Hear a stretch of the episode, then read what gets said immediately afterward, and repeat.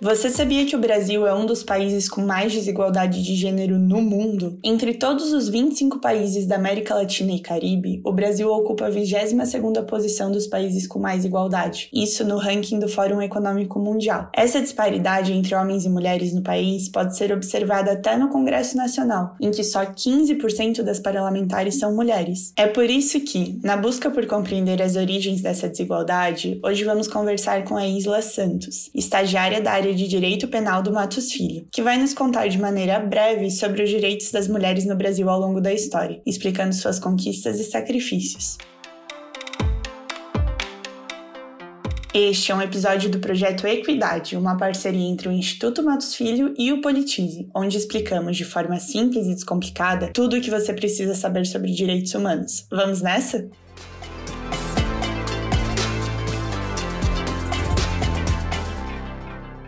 Oi, Isla, muito obrigada por participar do episódio de hoje do Equidade. Oi, Fraia, imagina. Obrigada a você pelo convite. É um prazer imenso poder contribuir com o projeto. Ai, que bom, obrigada. Bom, Isla, pra gente começar, eu queria ter uma noção geral sobre a condição das mulheres no Brasil. Então, eu queria que você falasse um pouco sobre a condição social das mulheres durante o período colonial, ali entre 1530 e 1822. Nesse período, as mulheres possuíam algum direito? Então, Fraia, é, durante o chamado Brasil Colônia, né, apenas uma pequena parcela da sociedade possuía acesso pleno a direitos e deveres, de modo que nem mesmo as mulheres consideradas livres, né, ou seja, nem mesmo as mulheres brancas, estavam autorizadas a gozar de maneira plena do que hoje a gente já entende como direitos políticos e econômicos. Então, assim, a resposta mais curta para a sua pergunta, do meu ponto de vista, é que de maneira geral, as mulheres daquela época não possuíam acesso a direitos e viviam sob uma estrutura social que acabava submetendo elas à dominação masculina. E essa dominação, por certo, acabava centralizando o poder e, e por consequência, a performance de direitos. É claro que, é, sendo uma sociedade fortemente marcada pela escravidão, né, essa dominação era experimentada por mulheres negras e indígenas, diferentemente das mulheres brancas, porque enquanto negras e indígenas eram forçadas a servirem de mão de obra ilegal, legal, né, dentro e fora das casas, as mulheres brancas estavam apenas destinadas ao trabalho doméstico e todo aquele trabalho relativo à convivência familiar e acabavam só devendo obediência cega aos pais, maridos e figuras masculinas de uma maneira geral. Então,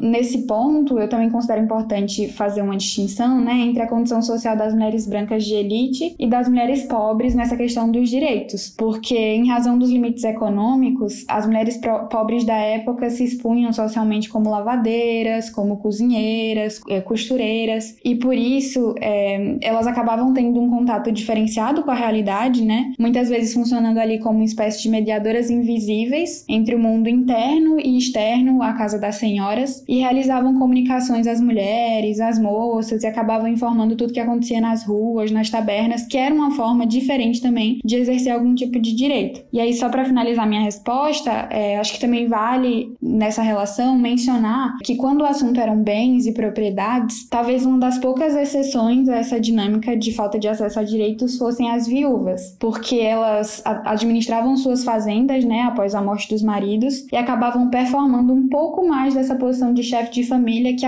alcançava já alguns direitos. Então, assim, em resumo, é, é, claro que pela, pela estrutura social estabelecida era preciso muito esforço e trabalho duro para deixar de sofrer com preconceito explícito e com espécie de estigma de inferioridade que era plantado sobre as mulheres da época, então nem mesmo as viúvas escapavam disso. E de maneira geral, as mulheres é, na época colonial, mesmo as brancas, eram tratadas como as primeiras escravas das muitas e muitos que os senhores tinham em seus domínios. Então acabava sendo muito complicado afirmar que elas tinham é, acesso a direitos. Perfeito, Isla. E indo um pouco mais para frente, assim, na linha do tempo, vamos chamar, durante o período imperial, que foi entre 1822 e 1889, teve algum avanço em relação a esses direitos para as mulheres? Mudou alguma coisa? Boa pergunta, Fraia. Durante o Brasil Império, né, já ali no século XIX, em termos jurídicos, a condição social das mulheres não mudou muito. Até porque a Constituição de 1824 sequer fez menção a essas figuras femininas e se resguardou a tratar apenas dos homens brancos e daqueles que detinham posse na época, né? Mas, mesmo assim, alguns autores entendem que a, as grandes guerras que envolveram diretamente o Brasil naquele período, como por exemplo a Guerra do Paraguai, serviram para acelerar, ainda que de maneira obviamente sutil em relação à realidade que a gente experimenta hoje enquanto mulheres, a criação de espaços para atuação protagonista dessas mulheres da época, que passaram, por, por exemplo, a acessar alguma independência, atuando em postos de trabalho como enfermeiras ou vivandeiras, por exemplo. Lembrando que vivandeiras eram as mulheres que forneciam mantimentos para as tropas que estavam em marcha. Além disso, é, quando se fala de Brasil Império, né, também se considera que os avanços econômicos que se deram no Brasil a partir da segunda metade do século XIX, mais ou menos, contribuíram muito para transformações sociais que acabaram também, em alguma medida, beneficiando as mulheres. Então, por exemplo, com a passagem da manufatura para a mecanização, que ocorreu também depois da Guerra do Paraguai, houve um certo aumento da urbanização no Brasil e isso acabou impulsionando os processos de enriquecimento cultural das mulheres brancas e de elite, que é um recorte, mas ainda assim a gente está falando das mulheres. Então, essas mulheres passaram a frequentar espaços como teatros e festas, porque geralmente antes elas só iam à igreja, e mudaram a rotina delas, conseguindo furar os limites da própria casa e também acessar novos círculos sociais, o que já lhes permitiu contatos bem pontuais com alguns expoentes do movimento feminista. Claro que não era um movimento organizado, né, como a gente é, entende hoje, mas para a época já eram mulheres que desafiavam a ordem social. Então, é, apesar disso, né, acho que é sempre importante observar que a instrução educacional das mulheres naquele período ela continuava sendo muito é, desvalorizada. E eu sempre gosto de mencionar isso porque quando a gente fala de acesso a direitos, né, de maneira geral, a gente precisa falar de educação também. Então, tanto as mulheres brancas e ricas como as mulheres negras e outras mulheres que não eram entendidas como de elite na época, é, elas estavam nesse processo de extrema desvalorização da educação. E, por exemplo, as mulheres negras, depois que elas ganharam a alforria, isso foi muito decisivo, porque mesmo em tese livres e, e podendo acessar em tese alguns tipos de direitos relacionados à cidadania, por não ter acesso à educação, elas acabavam também ficando à margem da sociedade e sofrendo ainda com esse processo de muita inferiorização. Então, acho que só para finalizar, minha resposta curta também seria de que pouca coisa mudou e avançou no, no, na época do Brasil Império. Isla, a escravidão, pensando nas mulheres negras e o longo período de desvalorização da mulher no país, é, esses fatores, eles possuem impactos na sociedade atual? Sem dúvidas, Fraia, ótima pergunta de novo. O Brasil, né, ele foi o último país do mundo ocidental a abolir a escravidão formalmente. E ainda fez isso a partir de um projeto muito mal elaborado que só foi levado às suas últimas instâncias graças a pressões internacionais e ao engajamento popular das pessoas submetidas ilegalmente ao trabalho escravo na época, né? Então é sim esperado que isso ainda tenha efeitos negativos na sociedade de hoje. É, depois da assinatura da Lei Áurea pela Princesa Isabel, a população afro-brasileira foi deixada à própria sorte para descobrir novas formas de sobreviver de diante de toda a estrutura social racista que foi construída e solidificada no Brasil durante séculos. Então, é, sem acesso à terra e sem qualquer tipo de indenização por tanto tempo de trabalhos forçados, também geralmente sem instrução acadêmica e ainda marcados pelo estigma de preconceito que foi construído ao longo de 400 anos, boa parte dessa população simplesmente permaneceu nas fazendas naquela época em que eles trabalhavam vendendo a própria força de trabalho como antes em troca de sobrevivência, porque realmente não encontravam nenhum tipo de respaldo é, advindo de nenhuma outra instituição. Isso sem falar das pessoas negras que se mudaram para cidades e foram certamente marginalizadas, né, obrigadas a viver nas ruas e a ganhar a vida a partir da atuação em subempregos. Então, é óbvio que essa ausência de compromisso público efetivo com a construção de condições que finalmente pudessem oferecer cidadania plena às populações negras no, no Brasil ecoa até hoje, sobretudo em relação às mulheres negras. É, de acordo com a Angela Davis, né, que é uma das ativistas em prol do feminismo negro que nós temos atualmente, uma das maiores, e que eu particularmente gosto, a mulher negra deve sim ser considerada hoje a base da pirâmide social, porque ela ainda acumula os piores indicadores sociais graças às opressões cruzadas, né, que decorrem desse preconceito que advém das dinâmicas de gênero, de raça e de classe, que hoje já formam um conceito de interseccionalidade, né? Então, esse ponto é muito importante de se compreender e também de se mencionar, porque, por exemplo, de acordo com a Ângela, essa herança do período colonial na América é tão forte que acaba recaindo sobre as mulheres negras por diversas vias, todas essas que precisam ser consideradas individualmente, se quisermos realmente fazer uma análise madura dessas violências que é, vieram do período colonial, do Brasil Império e que ainda recaem hoje na nossa sociedade. Considerando que a sociedade brasileira né, se estruturou e se institucionalizou a partir de sistemas de opressão, coração as mulheres hoje, é, as mulheres negras principalmente, são hoje representantes dos dois segmentos sociais que mais sofrem no Brasil, que é o de mulheres e o de pessoas negras. Diferentemente aí das mulheres brancas, as mulheres negras nunca conquistaram, por exemplo, o direito a trabalhar, porque isso sempre foi a sua forma primeira de sobreviver durante toda a sua vida. Também sempre foram etiquetadas como humanamente inferiores e hipersexualizadas, num processo que com certeza, desde antes e hoje ainda, vai empurrando essas mulheres, né, ao longo do tempo, para um lugar social de muita marginalização. Então, assim, é impossível não dizer que hoje as mulheres negras são sim as que mais sofrem em razão das poucas oportunidades de trabalho, por exemplo, de sempre estarem submetidas aos piores salários, de serem percentualmente mais vítimas de violência doméstica, violência obstétrica, de assédios vários, sem contar que elas estão historicamente sujeitas ao desemprego, ao trabalho infantil e ao analfabetismo, por exemplo, tudo que é herança também desse processo de escravidão, né? Então, assim, também me encaminhando para um final, é, acho que o racismo estrutural decorrente do período colonial que foi se consolidando no Brasil ao longo da história, definitivamente não, não foi superado, Fraia. Sobretudo é, quando o tema são as mulheres negras, né?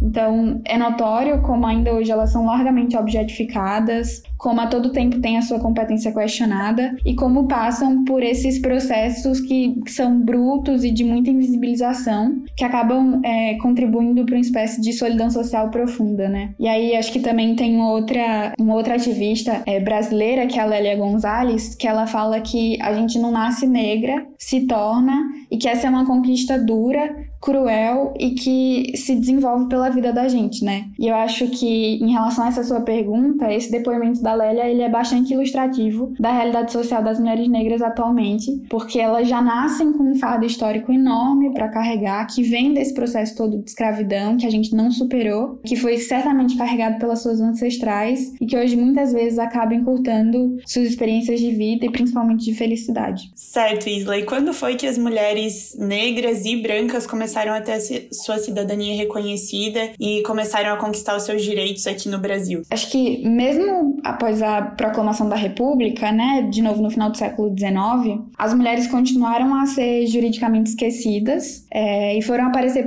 pela primeira vez na legislação nacional só na década de 1930, quando o Código Eleitoral do governo Getúlio Vargas finalmente consagrou nosso direito ao voto e à participação política. E aí depois é, a figura jurídica, né, das mulheres mulheres foi aparecendo em oportunidades bem pontuais, sempre relacionadas a um ambiente de trabalho. Então, por exemplo, em 1932, Vargas promulgou um outro decreto, o 21.417, que tinha por objetivo justamente regular as condições do trabalho da mulher nos estabelecimentos industriais e comerciais da época. E esse decreto eu, eu separei para citar aqui porque ele é muito importante no sentido de trazer garantias legais para diversos direitos daquelas mulheres na época. Então, ele já falava sobre igualdade de trabalho entre homens e mulheres, ele falava sobre a vedação de trabalho nas indústrias, em horários considerados perigosos, né, que ainda hoje a gente tem essas figuras, falava sobre a proibição do trabalho em minerações, que eram é, serviços considerados também naturalmente insalubres e perigosos para as mulheres, além da proteção da maternidade, que foi um ganho sem par para a época. Mas assim, em termos históricos, né, é a partir realmente dos anos 70, 60 e 80 que a luta pela equidade de gênero ela começa a ganhar forma forma de maneira bem mais parecida com o que a gente tem hoje aqui no Brasil. Então, por exemplo, nos anos 60, os ideais dos movimentos feministas ao redor do mundo acabaram por ganhar força por aqui e foram encabeçados principalmente por mulheres muito jovens e ali de classe média que resistiam à ditadura militar e que acabaram denunciando as desigualdades e também as opressões que a gente vinha sofrendo naquela época, né? E aí muitas delas se relacionavam justamente a essa falta de efetividade de direitos e também da ausência de preocupação legislativa com as figuras femininas. E aí, nesse período, as mulheres não só despertaram o desejo de conquistar espaços, por exemplo, nas universidades e de é, galgar postos de instrução acadêmica, como também buscaram é, se posicionar melhor no mercado de, tra de trabalho e, principalmente, é, buscaram ao máximo tentar é, conseguir liberdade para expressar o seu direito de consciência política. Lembrando que ali a gente estava é, no início da ditadura, né? E aí, com isso, é, surgiram diversos grupos feministas de luta justamente pela democracia e por também direitos civis. E aí, a partir dos anos 70, mais abertamente, também passaram a lutar contra a desigualdade de gênero. E é óbvio que naquela época, né, ser feminista tinha um significado social muito diferente do que a gente entende hoje, mas era muitas vezes difundido como algo pejorativo pelas, pelas autoridades. Mas é importante lembrar que naquela época já era muito simbólico, porque acabava questionando a ordem vigente né, de forma bem profunda e discutia acesso a direitos civis, a liberdade e a democracia num período que deliberadamente negava esses direitos. Então foi bem disruptivo. E aí, nesse ponto, apesar de existirem diversos grupos organizados de mulheres no Brasil, né, não existia de fato um movimento feminista formal como a gente tem hoje. E aí foi só depois de 1975, com a publicação de um documento que ficou conhecido como é, Abertura do Ano Internacional da Mulher pela ONU, que se criou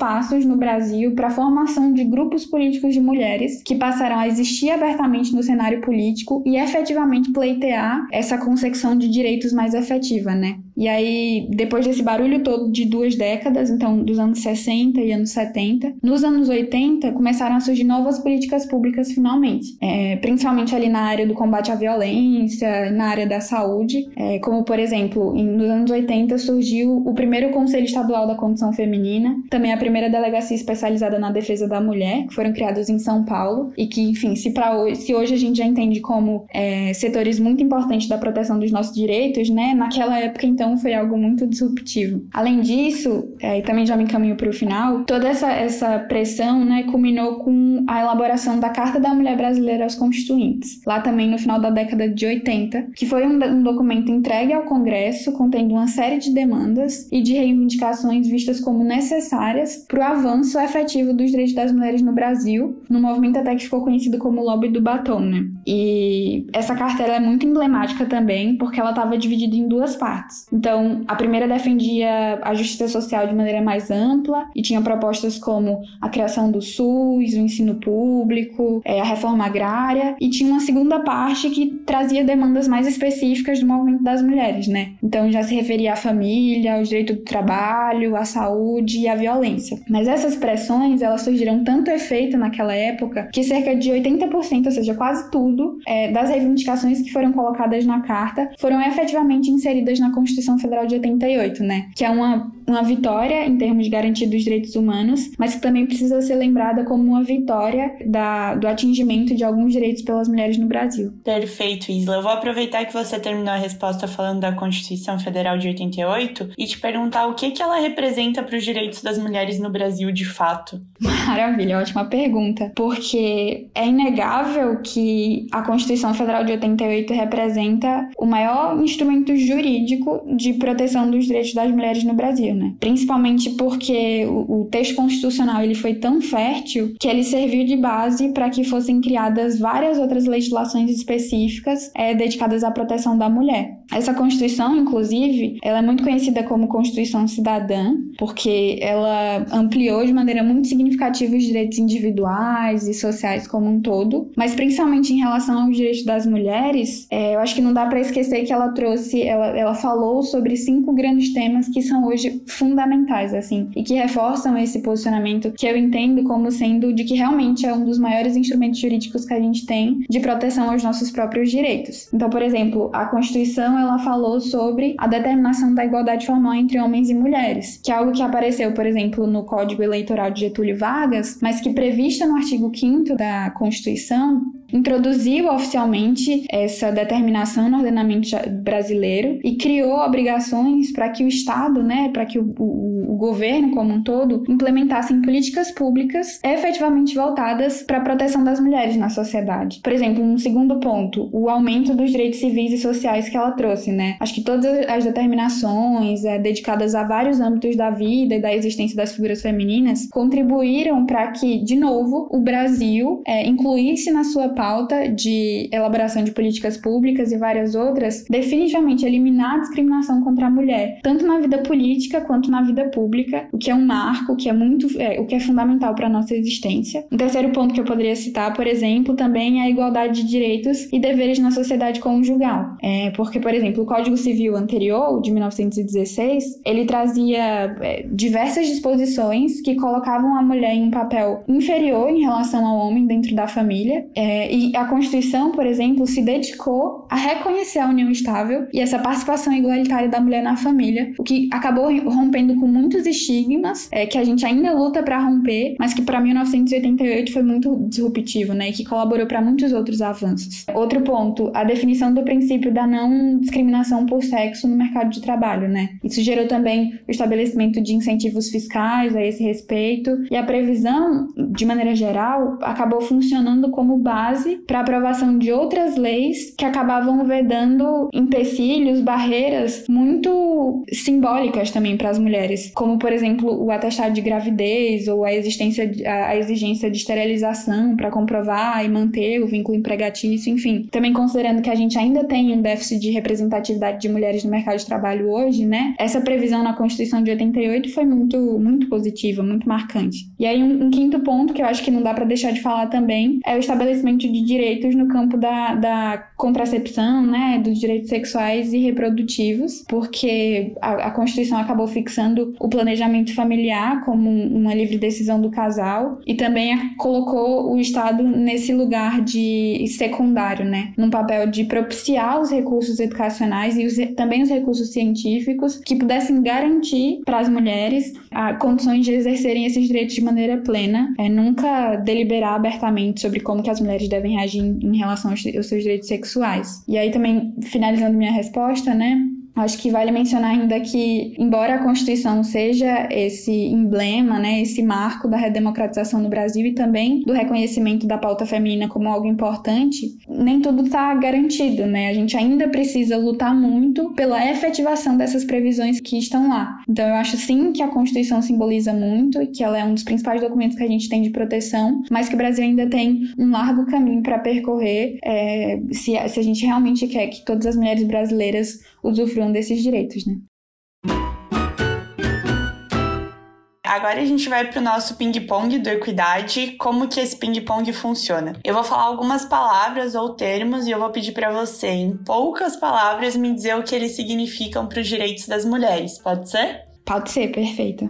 Show! Então vamos lá. Nosso primeiro termo, nossa primeira frase é ser mulher no Brasil. Eu acho que ser mulher no Brasil é lutar todos os dias para sobreviver em equidade de direitos e de deveres. Leis de proteção à mulher. São um avanço importante que precisam de efetivação diária. Desvalorização histórica da mulher. O pano de fundo da atual estrutura social de desigualdade de gênero. E por último, protagonismo feminino. Ah, o meu sonho e acho que o sonho de muitas mulheres ao redor do mundo, né? Perfeito, Isla. Muito, muito obrigada por participar do episódio de hoje. Tenho certeza que ficou bem mais claro a, a, a história dos direitos das mulheres no Brasil, ficou bem mais clara para quem tá ouvindo a gente, assim como ficou para mim. Imagina, Fraia, foi uma honra participar do projeto. Obrigada de novo pelo convite. Espero que tenha funcionado bem. Contem comigo.